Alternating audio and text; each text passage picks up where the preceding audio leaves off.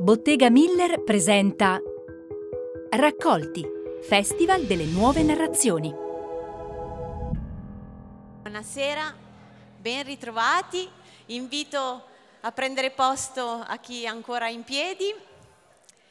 Intanto ne approfitto anche per un piccolo ringraziamento perché tutte le animazioni delle nostre grafiche sono ad opera di eh, Massimiliano Brunoro che ci dà sempre una mano e quindi grazie mille un lavoro straordinario anche quest'anno. Eccoci, siamo arrivati a uno degli appuntamenti più attesi di questo, questa edizione di Raccolti Festival. Sono davvero felicissima di accogliere qui sul palco Pier Giorgio Di Freddi e Alessandro Barbaglia.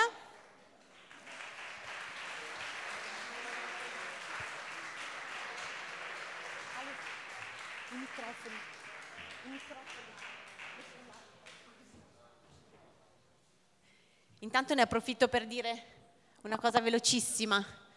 Pier Giorgio Di Freddi che oggi è qui con noi in una veste un po' particolare. Siccome... Beh, intanto vi faccio accomodare, scusate. Come volete. Così sono. Pier, Pier Giorgio ti, ti, ho dato i neri, io tengo io i bianchi. No, volevo solo dire questo, insomma, visto che il, festival, il tema di, del festival di quest'anno è seduzioni, abbiamo voluto sedurre anche Pier Giorgio Di Freddi con un tema che sappiamo gli è caro, perché lui è anche un appassionato di scacchi e insieme ad Alessandro Barbaglia eh, ragionerà, qui c'è anche ovviamente il, il timer, esatto, parlerà di scacchi, parlerà di Bobby Fischer, parlerà di Boris Paschi e di tutto quello che vorrete perché noi saremo qui incantati, esatto, ad ascoltarvi e quindi a voi la mossa del matto Alessandro Barbaglia con Pier Giorgio Gifreddi. Grazie, grazie, grazie Lara, grazie, grazie.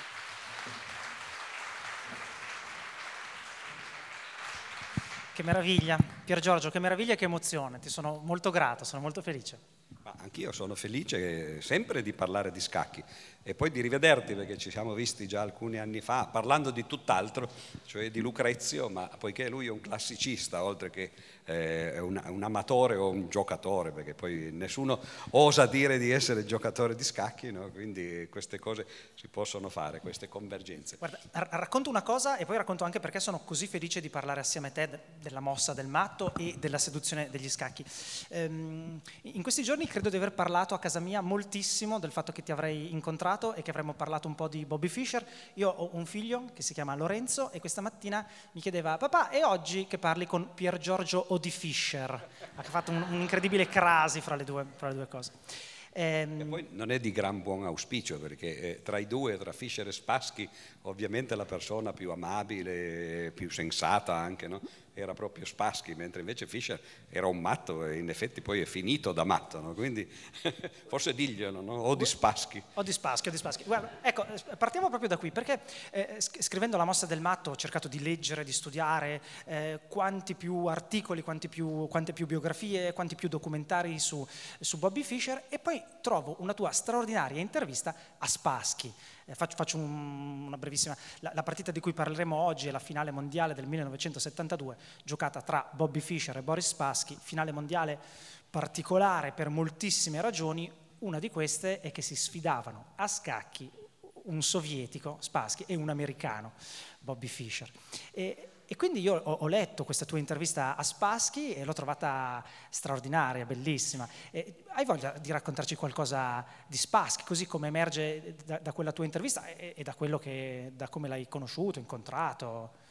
Ah, sì, volentieri, ma eh, io sono un pessimo, il, il, il, più pessimo che si può, se si può usare questa frase così, no? giocatore di scacchi nel senso che so le regole e nient'altro, perché poi, come forse sapete, a meno che uno sia come Fischer eh, e, e, anche come Spassky, eh, bisogna studiare un sacco le aperture, le, le, mezze partite, i finali e così via, no? quindi diventa un lavoro se uno vuole farlo così. No? Però l, eh, a me gli scacchi interessano prima di tutto perché anche tu mi hai detto che eh, da bambini alle medie eh, per qualche motivo ci siamo messi a giocare, non insieme naturalmente, no? anche per motivi ovviamente no? eh, di, di, età, eh, a giocare a scacchi. E eh, in realtà cioè, gli scacchi sono una specie di immagine della matematica. perché procedono esattamente come procedono i matematici, che partono i matematici da degli assiomi, poi fanno dei ragionamenti eh, eh, attraverso le regole della logica e arrivano alla fine a dimostrare dei teoremi. E gli scacchi fanno esattamente questo, gli assiomi sono solo uno, questo qua che vedete, che non vedete forse sulla scacchiera, cioè la posizione iniziale dei pezzi, di lì si passa, anche se detto tra parentesi, Fischer a un certo punto ha introdotto quelli che si chiamano gli scacchi di Fischer, in cui agli inizi i pezzi, eh, non i pedoni ma gli altri pezzi, si mettono a casaccio e questo serve perché in certo senso evita quello che dicevo prima, cioè eh, ormai i giocatori hanno studiato così in profondità le partite che le prime mosse, magari 10, 15, 20 mosse, sono automatiche praticamente, perché si devono semplicemente ricordare cosa hanno già fatto gli altri che sono venuti prima, mentre invece mettendoli a casaccio eh, ovviamente eh, lì ci si ritrova in terra incognita no? e, e, e, ci si diverte anche di più eh, in un certo senso. No? Eh, detto questo appunto eh, ho sempre avuto questa, questo interesse interesse per, per, gli scacchi. E anche, eh, devo dire la verità, non è, forse non è una bella cosa da dire, ma anche per i matti perché eh, nella scienza e in tanti altri campi ci sono questi matti eh, che, che, sono quelli un po' che ci, eh, che ci, fanno vedere cosa c'è dall'altra parte, come se uno aprisse delle finestre, no? noi viviamo in questo nostro mondo più o meno razionale, eccetera, no? Eh, però come nel film Matrix, no? che credo che a un certo punto uno apre la finestra e vede tra dall'altra tra l'altro ci sta guardando. Ah, eccolo qua, certo, col suo sguardo appunto allucinato, eccetera. E, e, e un giorno tro- eh, eh, facevo una presentazione di un libro libro a Milano e avevo detto, ah, mi piacerebbe intervistare, per esempio avevo fatto due o tre, eh, eh, due o tre nomi, perché all'epoca eh, per Repubblica facevo queste interviste. Uno di questi era Schumacher, perché eh, mi era venuto in mente che, eh, poiché Schumacher aveva detto che gli interessava la matematica, no? una volta che gli facevano sempre le stesse domande, lui continuava a vincere, dopo un po' dice basta, parliamo di matematica. E mi era venuto in mente che avrei potuto andarlo a intervistare e, e chiedergli se era religioso e se credeva in quello che San Tommaso chiamava il motore immobile, no? mi sembrava una bella battuta, no? non sono sicuro che Schumacher, poi da tedesco, avrebbe, avrebbe, capito la questione. E uno di quelli che avevo detto che mi piacerebbe anche incontrare eh, Fischer e Spassky. Dopo la, la, conferenza, quindi non so se oggi qualcuno no, eh, farà uguale, è venuto un signore, eh, so, tipo anche lui no, uno scacchista, no, così che mi dice guardi che se, se vuole io l'aiuto. Spesso poi uno pensa che sia un mitomane, no? che dice eh sì, però invece no, questo non era affatto un mitomane e eh, mi ha introdotto al presidente della, della, federazione scacchistica che all'epoca era Cap- eh, ad Olivio Capece, non so se lo sia ancora adesso, no? Così. E, e un giorno mi hanno detto guarda che viene Spaschi a Frascati, no? io mi sono precipitato poi mi ci hanno pure fatto giocare, per fortuna si giocava tutti insieme perché poi questo è un po' la vergogna di tutti coloro che non sono campioni. Quando arriva un campione, quello sfida 50 persone e gioca muovendo su ogni, su ogni scacchiera, facendo il giro, no? così. No?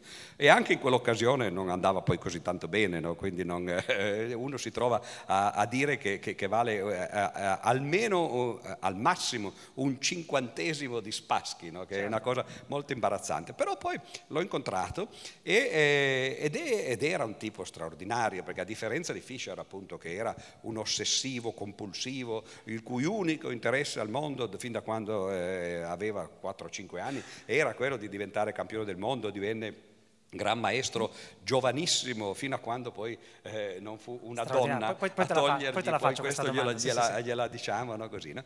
E invece Spassky era un gran signore, un viveur, diciamo così, lo si vedeva anche da come si, si vestiva, un dandy. Tra l'altro io quando l'ho incontrato ormai non c'era più l'Unione Sovietica, lui viveva già a Parigi no, e così via. E, e, e, ci siamo trovati bene per, proprio perché è lui che faceva, te, ti faceva trovare bene.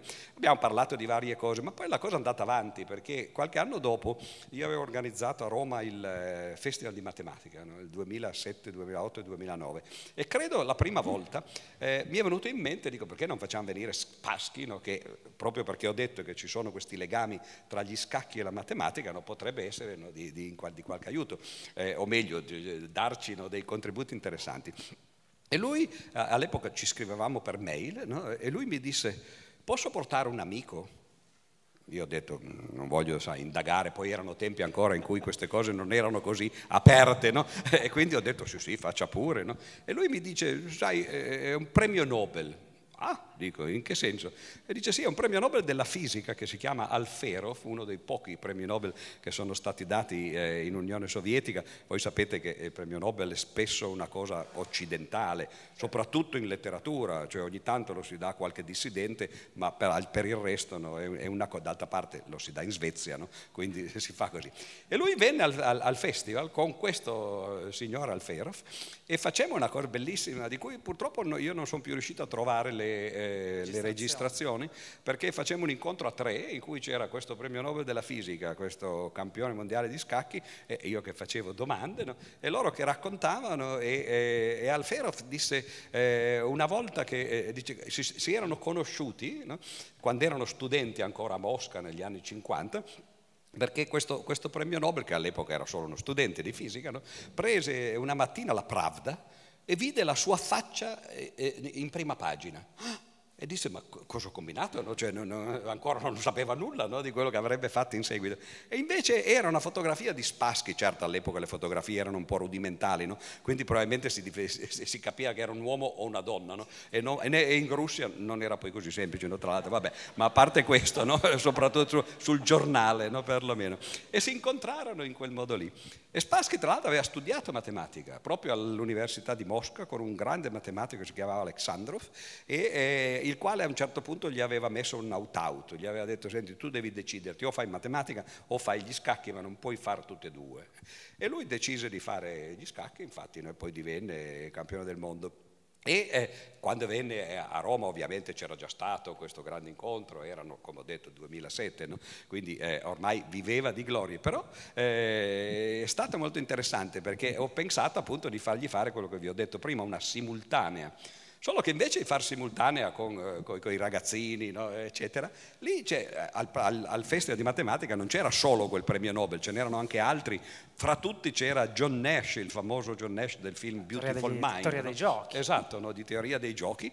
E hanno giocato tutti questi personaggi. C'era Hofstadter, se qualcuno di voi ha letto il suo libro, Gödel, Escher Bach, eccetera. No?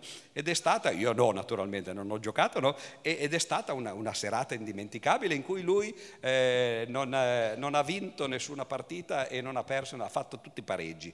Nel senso che ha regalato i pareggi a tutti che avrebbe stracciato così. E quando qualcuno però lo spingeva diceva no, un momento, eh, non, non, ti, non, ti, montare la testa perché, perché, fece così.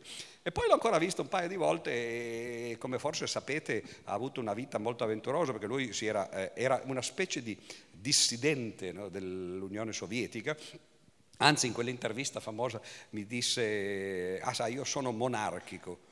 E gli ho detto, ma mamma mia, no? cioè, uno che è stato in Unione Sovietica, no? la rivoluzione, monarchico, gli ho detto. E lui mi dice, sa, deve capire che per tutta la vita io eh, eh ho sempre difeso il re. E, e naturalmente, no?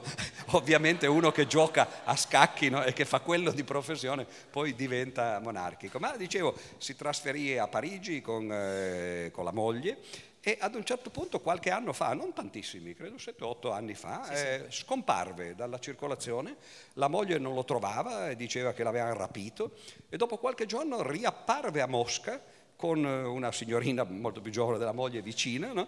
eh, che, eh, che, diceva di essere la sua infermiera e di, averla, eh, di averlo salvato dal, eh, da, diciamo così, da un lavaggio del cervello che gli facevano in Occidente, la moglie e tutto l'entourage, e adesso purtroppo ormai è anziano, quanti ha detto che ha? 82? Eh. Eh, aveva 34 anni nel 72. Ah, ecco, questo basta per chi è matematico, no? fatevi il conto, no? e, eh, e, purtroppo ho visto dei, fil, dei, filmati che potete trovare in, in rete, ormai è, è, veramente malmesso sulla sedia a rotelle, non ha più i denti, no? ha proprio l'aria del, del, del vecchio, che, però ha ancora gli occhi, diciamo così, così visti. Questa è la storia no, di Spassky, però tu ci devi invece raccontare sì. l'altra storia, come mai ti è venuto in mente di, eh, di, di parlare di Spassky e di Fischer? Ah, tra l'altro, sì. scusa, solo come piccola parentesi, naturalmente a me prudevano i, eh, le dita, no? volevo anche intervistare Fischer, e poiché Spassky ogni tanto andava e, l- sì, e lo conosceva, gli ho detto non potrebbe insomma, intercedere così.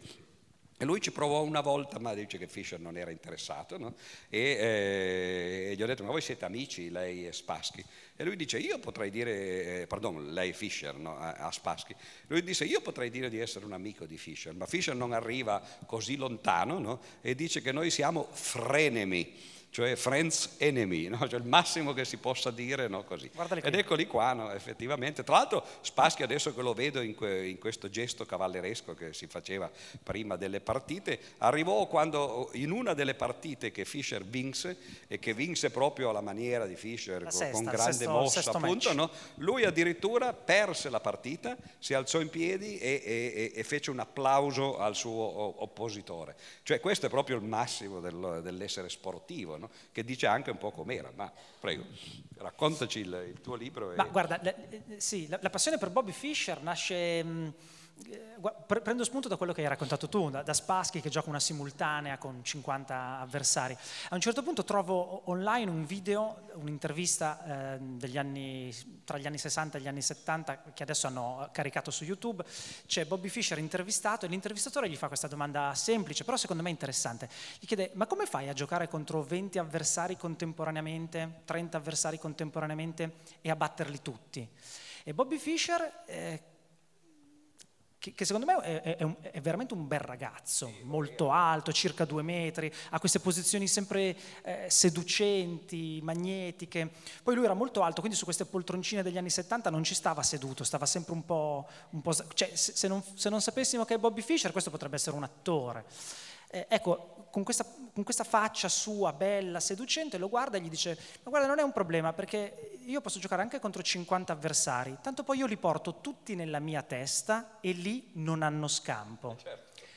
E questa affermazione in qualche modo mi ha folgorato, perché anzitutto mi ha, fatto, mi, ha, mi ha fatto immaginare come deve essere difficile essere Bobby Fischer, uno che non ha scampo dalla sua testa, cioè una cosa che, dalla quale non sopravvive nessuno.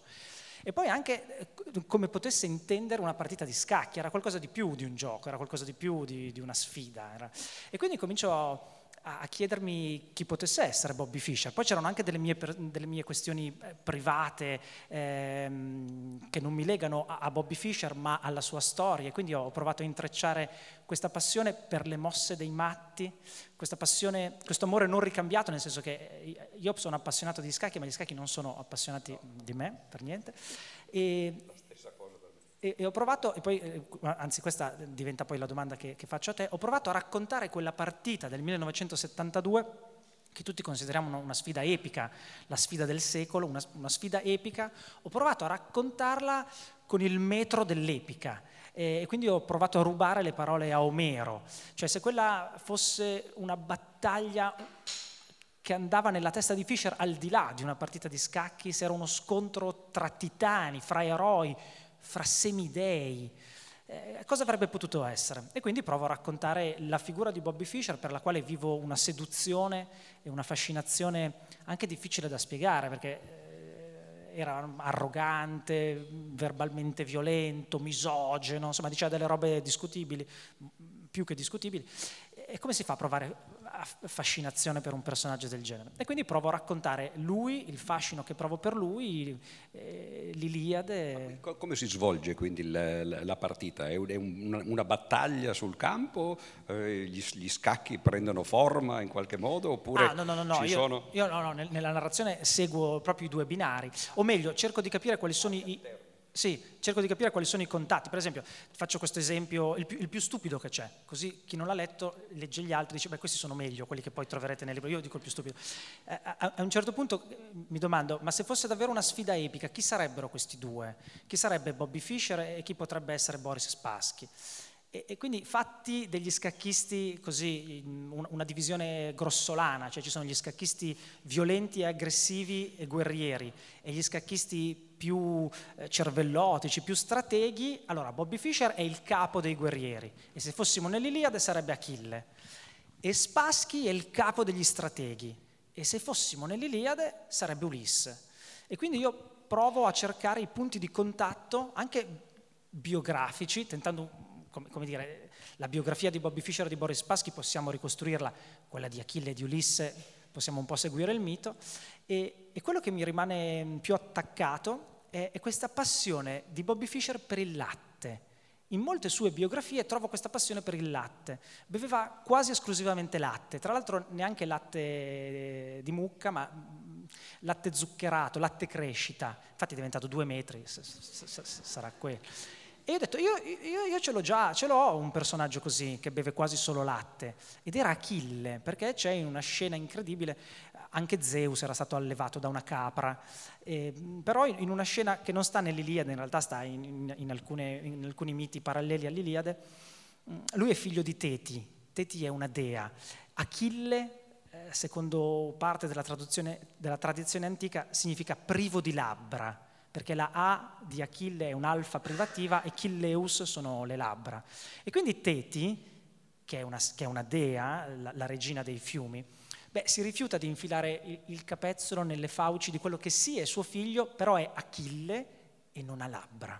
E quindi Achille viene allattato da una capra e gli rimane questa fascinazione per il latte di capra. E io ho detto, questa è ovviamente la più sciocca, però ho detto, ma ci sono altri punti di contatto fra Achille e Bobby Fischer e fra Spassky e Ulisse? E da lì poi ho provato a raccontare la cosa. Sicuramente ce ne sono tra Spassky e Ulisse perché in realtà Ulisse, come tutti sappiamo, quando eh, i, i, guerrafondai greci eh, volevano andare a fare la guerra a Troia, eh, gli altri erano tutti esaltati no? da Agamennone in giù, no? andiamo, partiamo, no? schieriamo le nostre navi. Lui non aveva nessuna intenzione di andare, quindi si nascose, si, si mascherò, cercava di evitare la, la, la ferma, come diremmo oggi, no? Così, no? e poi sappiamo tutti no? il, il, giochetto che fa col, col certo. cavallo eh, di Troia, eccetera. E Spassky in un certo senso era analogo perché non aveva molta voglia di studiare. Infatti questo che, eh, quello che gli, gli eh, imputavano eh, i sovietici soprattutto, per i quali la cosa era serissima, perché eh, gli scacchi erano il gioco nazionale, ancora adesso lo sono in, eh, in Russia, chi di voi è stato in Russia va nei parchi, vede che anche in Cina, ma lì giocano anche ad altri giochi ovviamente, ma in Russia si vedono eh, persone di tutte le età che giocano a scacchi no? e così via. E eh, il fatto che fosse arrivato uno che metteva in dubbio la supremazia sovietica e che poteva in qualche modo magari vincere la, il campionato mondiale, beh, naturalmente questo sarebbe stato una, uno smacco. No? E, e, Spassky invece era uno che eh, faceva il meno possibile, eh, non si allenava molto, non faceva troppe partite no? e così via. Anzi, era talmente cavalleresco, eh, che non so se Ulisse lo fosse poi tanto cavalleresco, tedesco, ma lui lo era, eh, che eh, in questa famosa partita, eh, qua, eh, abbiamo accennato al fatto che Fischer era un po' matto, agli inizi soprattutto Fischer diede di matto, incominciò a fare le bizze, diceva che la sedia appunto era troppo alta, bisognava tagliargli le cose, oppure che si sentivano dei rumori e che questi c'erano le spie che cercavano di ipnotizzarlo no? e così via. No? E, e Spassky non ha mai perso la calma, al punto che quando un giorno giorno Fischer non si presentò alla partita e eh, lui praticamente poteva avere la, la, il campionato eh, vinto, diciamo così, a tavolino. No? E io gli avevo chiesto, gli ho detto, ma insomma il campionato, dice, ma no, no se, se, se, non si vince in quel modo. Dice io avrei voluto vincerlo, ma contro Fischer, no? e non semplicemente per qualche regola che lui aveva infranto. Quindi alla fine gli ha offerto lui la possibilità di rientrare in gioco dopo le prime 3-4 partite in cui lui dava appunto di matto no? e poi di, eh, in realtà di stracciarlo. Fu una sconfitta molto, molto pesante, Spassky non se la prese molto ma in realtà poi non so se divenne ancora lo sfidante, eh, ma non mi sembra no, perché no, 75... fu battuto da Karpov poi sì. alla fine, no? Che ho incontrato era, era, pure lui. E lo so, infatti volevo farti una domanda. Era molto in vantaggio su Karpov nel, esatto. nel, nel, nel E poi non ha studiato. E poi non ha studiato, esatto. e Karpov era più giovane, Spassky Ecco, però su questo, ehm, ecco, su, sull'atteggiamento di Spassky Fischer, su questo ti, ti, ti, faccio io una domanda, ti dico come ho, come ho, affrontato la questione io nel libro e poi te la sottopongo se, se secondo te può essere una ricostruzione sensata o meno. Ehm, cioè io ho avuto l'impressione, e magari in sala qualcuno questa partita in qualche modo se, se la ricorda, l'ha vissuta, io ho avuto l'impressione che gli Stati Uniti e, e la Russia a, avessero pensassero di avere a propria disposizione due pedine da muovere nello scacchiere geopolitico mondiale e nella sfida interna durante la guerra fredda e pensavano di poter usare come pedine Bobby Fischer e Boris Spassky. E se Bobby Fischer come pedina, beh non gli puoi far fare niente perché quello è pazzo come un cavallo, il, la, la, la, finale mondiale avrebbe dovuto iniziare il 2 luglio del 1972, Bobby si presenta con un po' di ritardo, nove giorni si presenta l'11 con nove giorni di ritardo, ha detto che c'era traffico. E, ehm, però l'Unione Sovietica, beh, su Spassky ci contava. Spassky era più che un giocatore di scacchi, era una leggenda, era un'icona, nato a Leningrado durante l'assedio, scappato, suo nonno che gli insegna a giocare a scacchi sulle ginocchia, torna in città, una città disintegrata, eh, insomma è veramente un'icona. Ecco, e quindi io me lo sono domandato, ma perché Spassky non lo manda a stendere? E, e mi sono dato questa risposta, perché quei due lì, in quel momento lì, dimenticano di essere un americano e un russo e sono esclusivamente due scacchisti. Sono uno scacchista americano e uno scacchista russo, ma prima di tutto sono due scacchisti. E alla fine quello che interessava forse anche a Spassky era giocare con uno scacchista, il più grande dopo di lui o a fianco a lui che c'era in quel momento. Assolutamente, lui infatti me lo, me lo disse nell'intervista, dice io volevo vincere eh, come, eh, in maniera pulita, dice vincere soltanto, eh, che poi non era un trucco perché ovviamente Fischer ne aveva fatte veramente di tutti i colori, no? quindi avrebbe avuto più che ragione, però non si vince così il campionato del mondo. E tra l'altro Fischer poi la storia successiva è abbastanza strana perché quello è il momento in cui incomincia l'era di Fischer e però finisce anche a differenza di campioni successivi come Karpov, Kasparov o Carlsen adesso, no, che sono ormai dieci anni che è campione del mondo, lui, eh, fe, eh, questa è l'ultima partita ufficiale diciamo, che lui fece nei campionati del mondo, non rimise mai il, eh, il suo titolo in palio e poi incominciò a dare i numeri, effettivamente sparì dalla circolazione solo vent'anni dopo, eh, quando, 92, quando sì, giocarono in, in Jugoslavia, eh, tra l'altro all'epoca eh, Fischer era stato bandito, diciamo così, perché aveva posizioni, lui era ebreo eh, di, eh, di, di, nascita, no? Eh, sua madre era ebrea, no?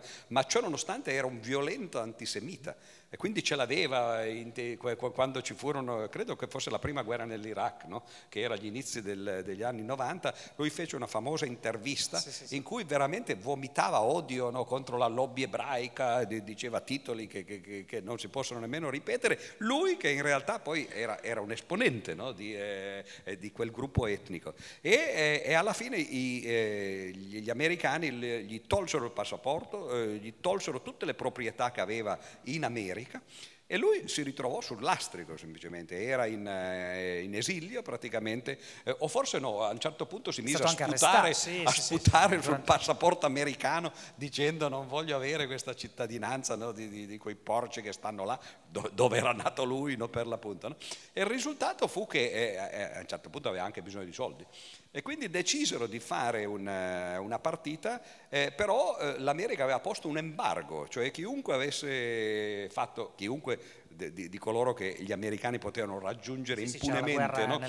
avesse fatto una, eh, una partita con, eh, con, Fischer dentro, no? sarebbe stato, ci sarebbe stato il, eh, eh l'embargo, no? diciamo così, e, e, e Spassky accettò di, di, giocare con lui, anche lui naturalmente incassò eh, ovviamente molti soldi, Fischer vinse di nuovo tranquillamente. Con, lo, con lo stesso erano, punteggio del 72. Erano passati vent'anni ma, ma rimaneva più forte e quindi sono, sono abbastanza strano. Poi la, la, la, storia finale, tu probabilmente la racconti nel, nel libro, sì, no? sì, sì, cioè, la storia finale di Fischer è tragica perché ad un certo punto lui era in Giappone, in Giappone fu arrestato, si era sposato con una, con una giapponese, credo che fosse una scacchista anche lei, e lui fu arrestato e gli americani cercarono in tutti i modi di prenderlo per metterlo in galera e, e farlo morire no? eh, di inedia, no? credo, così come fecero d'altra parte con Snowden no? o con gente di quel genere, o come stanno cercando di fare adesso con Assange.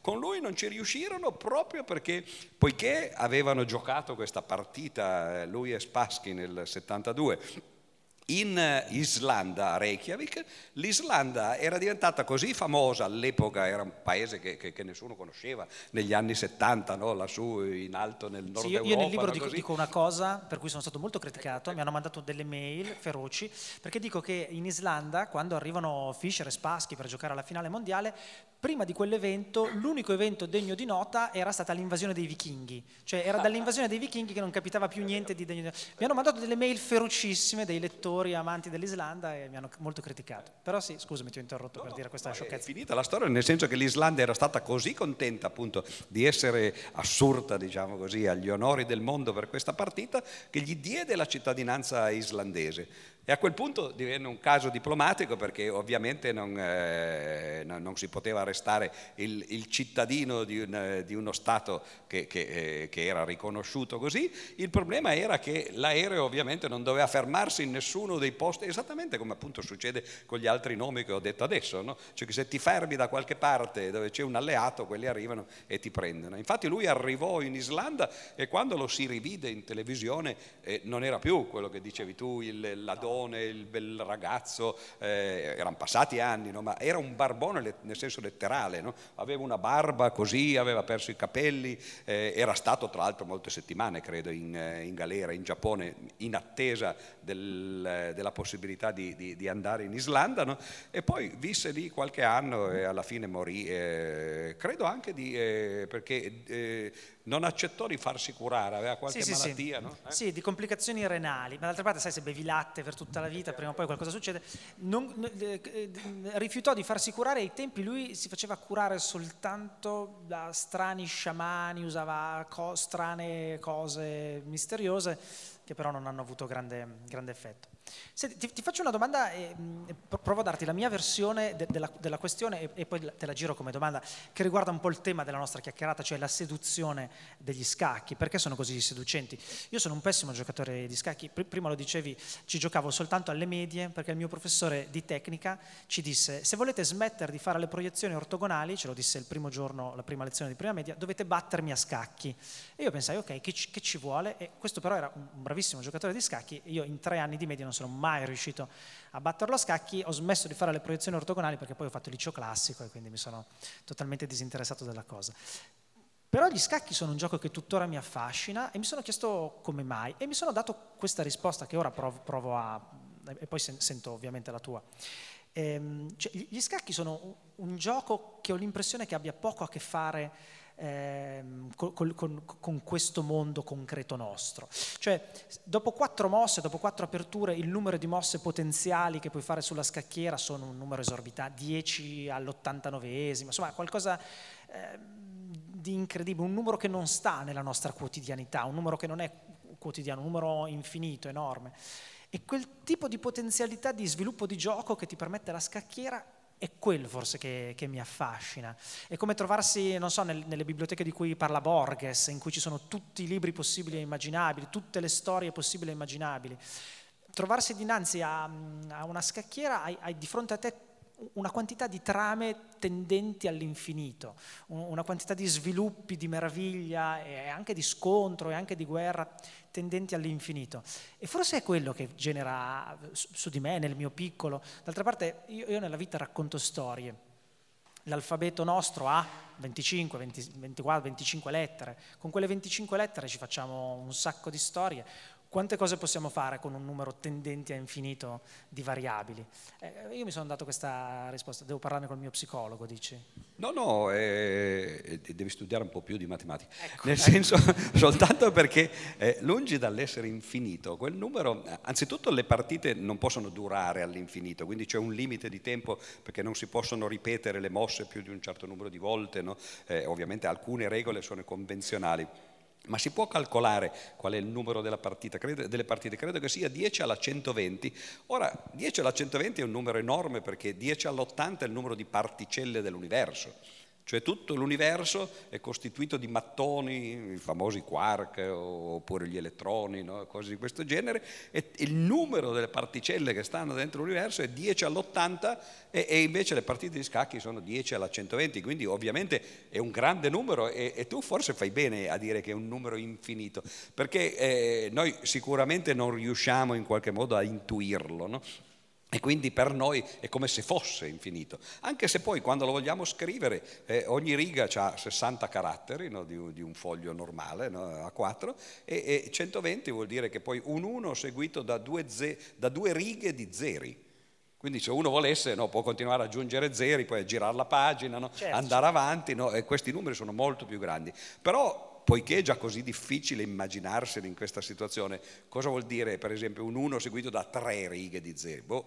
Eh, io ho scritto un libro una volta che si chiama Il Museo dei Numeri, alla fine ho cercato di fare quello, di far vedere come si possono in matematica trovare numeri sempre più grandi. Il numero delle partite di scacchi non è proprio verso la fine, diciamo, diciamo a due terzi, no? c'è ancora molta roba no, che si può fare, ma Forse la, dal punto di vista matematico eh, la cosa più divertente degli scacchi è che voi vedete, no, sono, sono fa- non è una benedizione no, data dalla dea Caissa eh, che Spassky mi diceva che, che è la protettrice degli scacchi, no? ma è, è, è, è, un piano cartesiano, cioè diviso eh, in eh, otto righe e otto colonne, ci sono 64 caselle e ovviamente uno potrebbe immaginarsi anche che si estenda o si estendesse in là.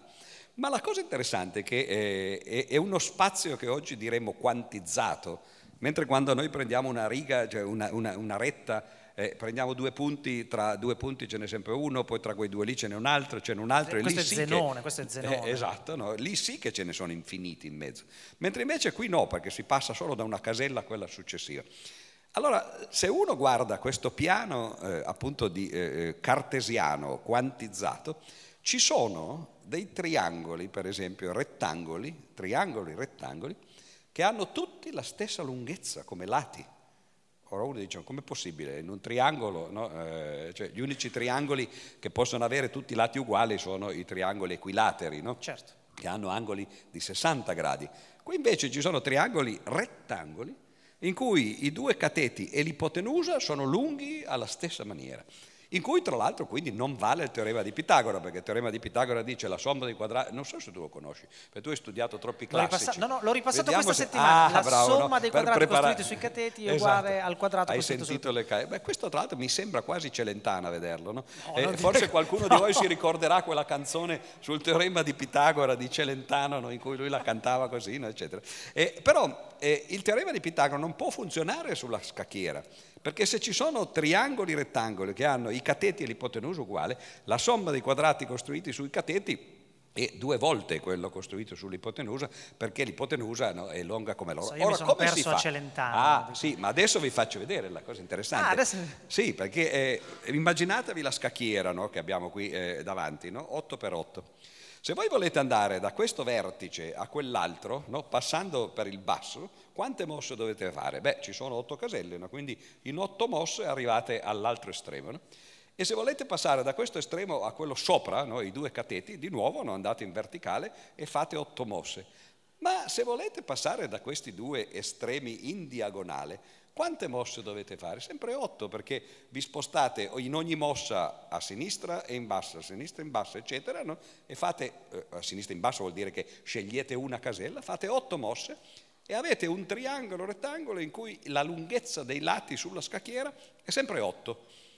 E tra l'altro è un triangolo stranissimo perché, sì. eh, no, eh, per esempio, avendo tutti i lati uguali, eh, il lato di sotto, il lato di sopra e questa diagonale si vede chiaramente che non è un triangolo isoscele, no? E però certo. com'è possibile no? che ci sia questo un triangolo equilatero, no? dovrebbe essere altro che isoscele? No? Ci si accorge che la geometria, eh, sì, certo, ci sono teoremi di geometria, a partire dal teorema di Pitagora e altre cose, però ci sono de- del, degli assiomi che citavo prima, ben precisi. Se uno esce dal mondo della geometria euclidea ed entra in altri mondi, eh, succedono cose strane. Questo è, un, è, uno strano mondo che uno potrebbe dire sì, ma non è il mondo reale. Invece è più reale di quanto sembri. Si chiama questa geometria, più che degli scacchi, si chiama geometria del taxi. Del taxi? Eh sì, perché Io lo sapevo, voi... infatti ho messo una maglia ah, che porta vedi, un taxi. Ma no, veramente? Giuro, giuro, non giuro, eravamo, ti ho, ti ho non eravamo eh, non, no, non, ci, siamo... ci siamo pre- eh, preparati prima. E eh, come mai la geometria del taxi? Perché quando uno eh, prende un taxi e va da una parte all'altra di una città come Torino, per esempio, non so se, se qui Vercelli sia uguale, fatta anch'essa scacchiera, no? però Torino sapete che almeno il centro storico è fatta come una scacchiera. No? E cosa succede? Se voi guardate il, eh, il tassametro, no? il tassametro non misura la distanza in linea d'aria tra due punti. Se voi volete andare da, da, questo punto a quello e, e, dovete seguire i sensi unici, il, il, ta, il taxi fa esattamente quello che dicevo prima. Cioè le distanze che vengono calcolate dal taxi non sono quelle che ci insegnano alle elementari che vengono calcolate da Euclide, no? semplicemente tirando certo. la linea retta fra due punti. No? Quindi non è una cosa così bislacca, che poi si ritrovi di nuovo anche sulla tastiera, cioè, pardon, questa è un'altra cosa, ma sulla scacchiera, no? eh, effettivamente è una cosa singolare. E questo è, il motivo per cui a volte negli scacchi ci sono dei problemi, c'è un famoso problema, tu proprio non giochi niente proprio, a scacchi? Sì. Perché c'è un famoso sì. problema no, che si chiama problema di Reti, che era un giocatore, credo, jugoslavo o qualcosa del genere, in cui ci sono ormai rimasti soltanto due o tre pezzi no, sulla scacchiera, due o tre per il bianco e due o tre per il nero.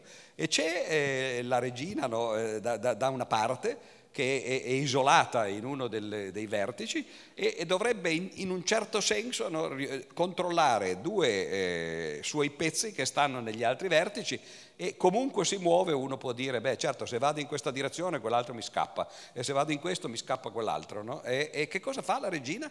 E invece continua a scendere in diagonale anche se sembra, no? cioè il numero di, di, mosse che fa è sempre quello, e quando arriva a metà della scacchiera, poi nel frattempo la situazione si è evoluta, no? e allora può decidere se poi ritornare in su o andare in giù, senza perdere però mosse. No? E questo significa che non è soltanto una, una, cosa bislacca dei matematici di dire la geometria della scacchiera è strana, no, gli scacchisti forse non userebbero queste parole, però molti scacchisti, tra l'altro come ho detto, a partire da Spassky, eh, sono appunto matematici no? e quindi la vedono anche in, eh, in, questo modo. Bisogna, in altre parole, la difficoltà degli scacchi, se vogliamo ridurla a una metafora, è di eh, dimenticare come è fatta la geometria del mondo reale, eh, no, non quella de, de, de, del taxi, ma proprio quella del mondo reale, no? quella dei cartografi, ed entrare, no? allenare la propria mente a vivere in un mondo in cui c'è una geometria diversa. Tra l'altro geometrie ce ne sono tante, c'è la geometria iperbolica per esempio, no? in cui eh, il mondo è strano no? e la somma degli angoli di un triangolo è sempre meno di 180. C'è la geometria sferica in cui la somma degli angoli eh, di un triangolo è sempre più di 180. No? Il, il piano sta a metà, il piano euclideo, ma anche nel piano poi ci sono strani piani, così. Quindi questo è uno parte del fascino per, per i matematici no, di, di, seguire queste cose. Guarda, prendo, prendo, prendo, la palla al balzo su quest'ultima cosa che hai detto e, e poi ci, ci, avviciniamo un po' alla fine, quindi magari se ci sono delle domande, io dico quest'ultima cosa, poi raccogliamo qualche domanda e, e in qualche modo andiamo avanti col festival e, e ci salutiamo. C'è, c'è, una scena alla quale io sono molto legato, della la mossa del matto, che è eh, la notte che passa Bobby Fischer Mm, allora, eh, sta, sta, giocando l'ultima partita eh, contro Spassky. Qualora vincesse sarebbe campione del mondo. Poco prima mm, dell'interruzione, perché l'arbitro interrompe la partita perché i due sono molto stanchi e la partita è molto lunga, succede questa cosa che io trovo meravigliosa. Spassky urta il bicchiere di caffè che ha al bordo del tavolino e casca e Spassky si china per pulire per terra e Bobby Fischer eh, siamo a, a tanto così cioè se vince quella partita diventa campione del mondo lo ferma e gli dice, ma cosa fai? Sei matto? A parte il fatto che Bobby Fischer dica una cosa del genere mi fa molto ridere. Fa, sei il campione del mondo di scacchi, non permetterti di pulire per terra. Chiama un inserviente e, e fai pulire per terra.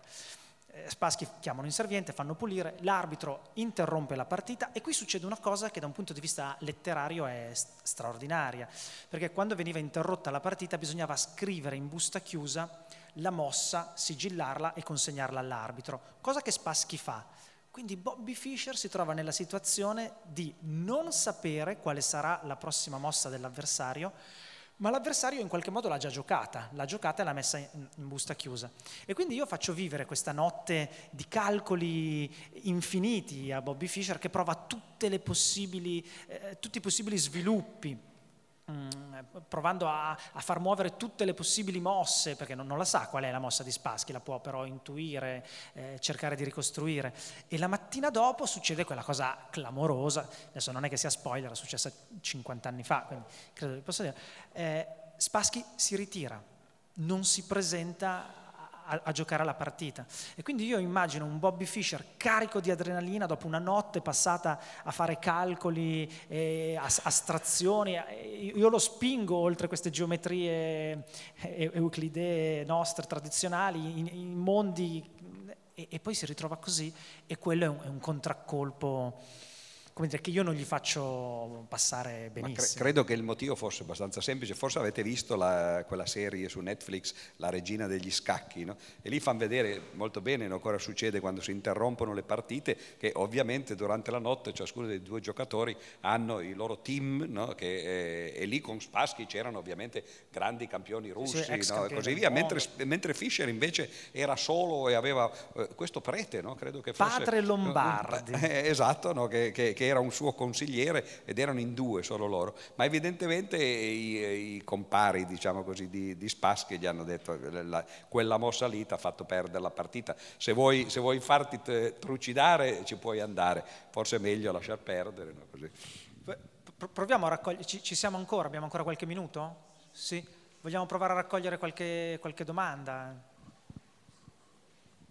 Ho visto che giochiamo a scacchi anche qualche risposta, noi eh, eh, capiamo qual era la domanda. Sì, sì, sì, volendo si può tentare. Questo si chiamano gli scacchi al contrario, per esempio c'è eh, uno scrittore che, che, che, tu conosci probabilmente bene, che si chiama Nabokov, no? sì, certo. eh, che ha scritto un romanzo che si chiama La difesa di Losing. Sì, Ora losing è, è, un gioco di parole perché il romanzo era stato scritto in russo, però losing in inglese vuol dire perdente, no? quindi la difesa di un perdente, ed è tutto organizzato il romanzo come una partita partita retrograda, cioè uno parte dagli inizi e dice siamo arrivati praticamente alla fine, perché così si comincia nel romanzo, dice com'è possibile che siamo arrivati a questa situazione sulla scacchiera? Questa è una cosa che gli scacchisti fanno spesso, no? dice sì, sì. l'unico modo è che ci dovesse essere eh, uno dei due giocatori che era qua e qui di nuovo no? e si ritorna all'indietro e Nabokov si divertia molto a fare questi problemi per i giornali, no? che sono appunto problemi retrogradi, cioè andare all'indietro nel tempo tempo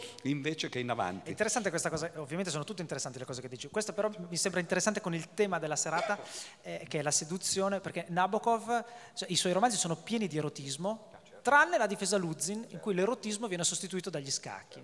Curioso. Eh, sì, solo eh, una sensazione eh, vedendo le immagini di Fischer soprattutto quando era avvolto nella, nella coperta. Bellissima fatto quello. Mi sembra anche che la sua storia sembra Glenn Gould, una cosa che non, non, so quanto c'entra, non so se mai Glenn Gould giocava a scacchi o se eh, il, la follia del pianista bacchiano, eh, l'ossessivo, può avere collegamenti con... Beh, questa, questa è una foto molto esatto, bella. mi sembra... allora, questa è stata scattata in Islanda. Eh, quello... Glenn Gould era sui, sui, sui sì. ghiacci canadesi, si aveva vede, delle immagini Si vede che è l'Islanda, perché ovviamente ci sono i fumi dei vulcani islandesi, sì. però questa foto qui, per quanto ne sappiamo, potrebbe essere stata scattata a mezzogiorno come alle dieci e mezza di sera, perché nel luglio islandese le notti sono sempre bianche, che era una cosa che piaceva molto a Fisher. Cioè l'idea di essere in questo posto in cui non si capisse mai che ore potevano essere, che giorno no, potevano Non solo che non si capisse la differenza fra bianco e nero. Tra bianco e nero, certo. E, e, io vado pazzo per il fatto che questa, sca- questa coperta sia a scacchi. Cioè, è una cosa io la, la trovo stupenda. Comunque credo che le, le, non è proprio una domanda, era un'osservazione la sua, ma eh, è, è, quello che li accomuna, lui, eh, Fischer, cioè eh, Glenn Gould, Beethoven e tanti altri, è l'ossessione cioè c'è gente che, che, che perde il controllo, diciamo così, della propria vita e l'unica cosa che gli interessa è arrivare no, a un certo obiettivo che si pongono. In parte la nostra società ci spinge a essere in piccolo, diciamo così, un po' tutti, no?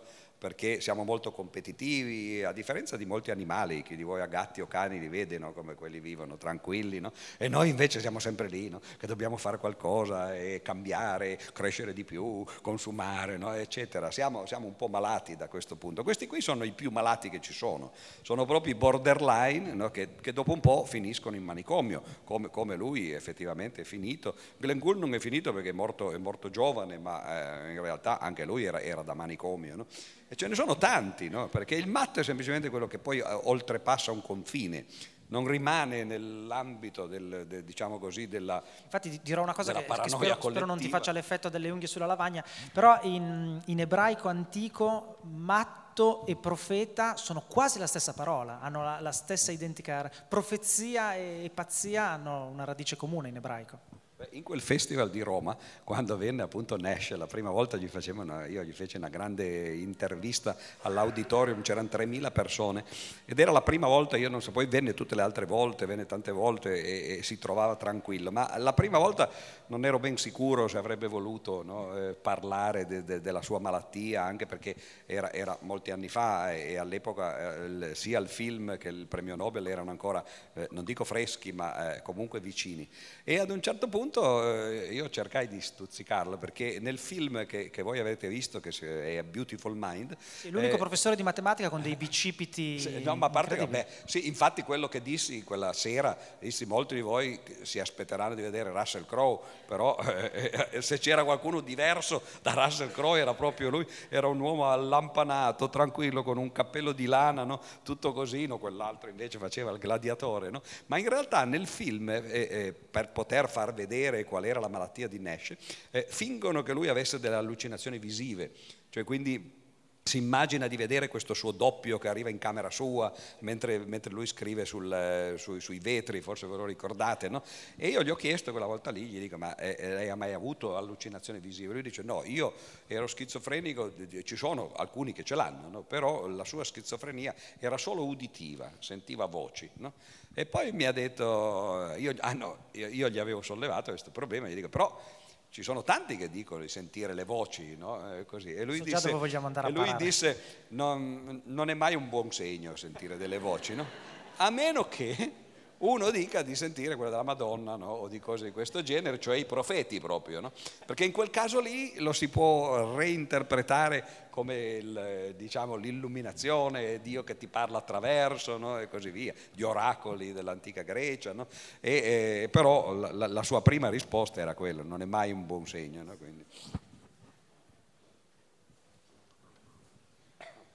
Grazie, buonasera. Io ho capito che non tutti i matematici sono, sca- sono scacchisti o buoni scacchisti, ma tutti gli scacchisti sono matematici a modo loro? Hanno una mente portata alla matematica oppure sono due cose totalmente indipendenti fra di loro? Eh, come dicevo agli inizi, in realtà gli scacchi sono, hanno la stessa struttura della matematica, non si parte da un punto di partenza, poi ci sono delle regole fisse che si devono seguire per poter eh, andare avanti, c'è un obiettivo finale che appunto in un caso è lo scacco matto, nell'altro caso è, è, è il teorema no, che uno vuole dimostrare. La matematica è credo un po' più varia perché gli scacchi sono sempre quelli, no? l'assioma è sempre quello, sono, sono, tutti teoremi derivati da un unico assioma, no? un'unica teoria per così dire.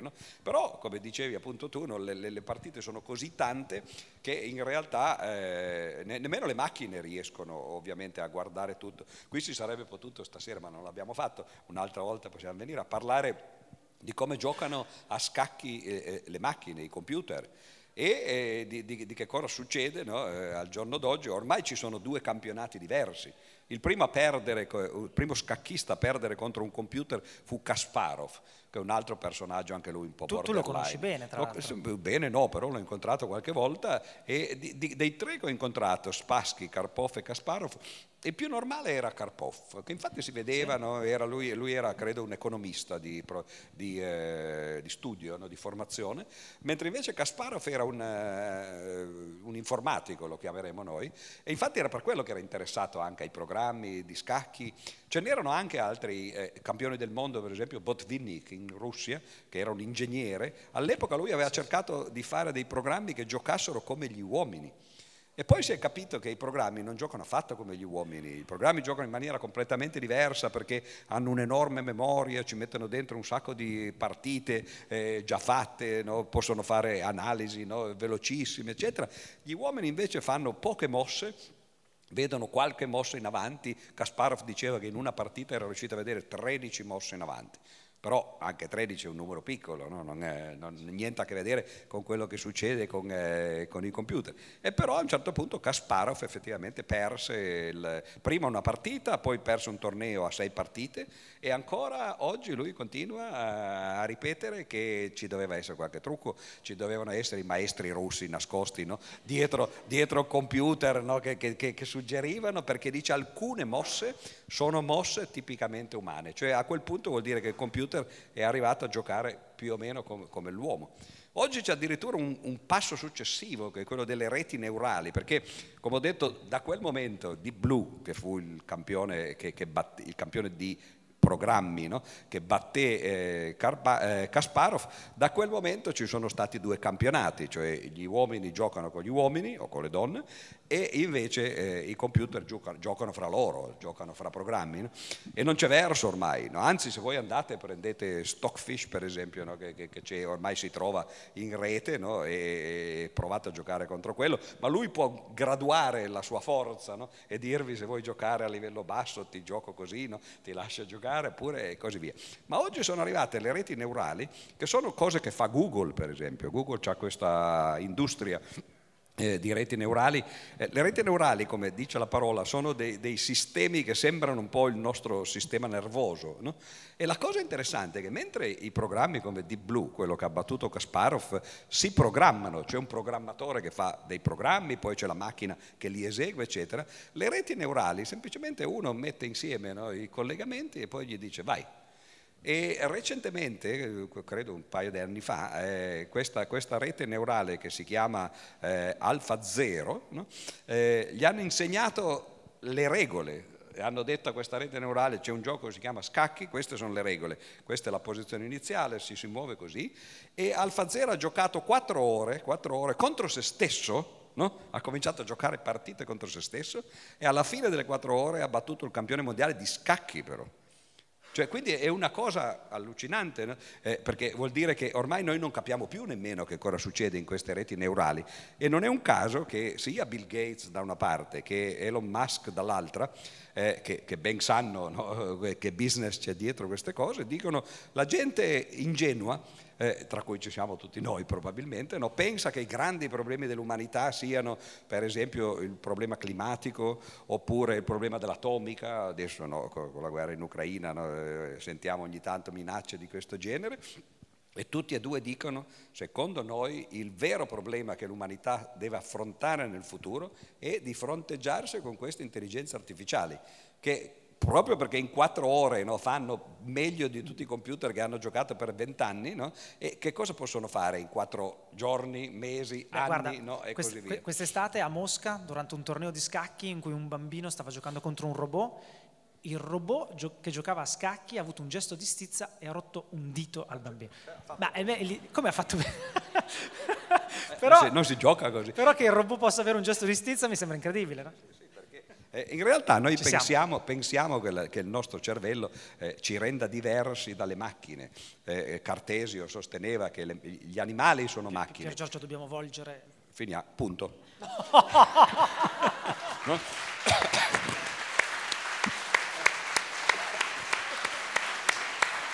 Anzi, forse potremmo finirla così e la continuiamo un altro giorno. Volentieri. Lasciamo volentieri. questa partita sospesa no? a proposito della seduzione no? eh, e, la giocheremo un'altra volta. Pier Giorgio Di Freddi, grazie, grazie davvero. Pier Giorgio Di Freddi.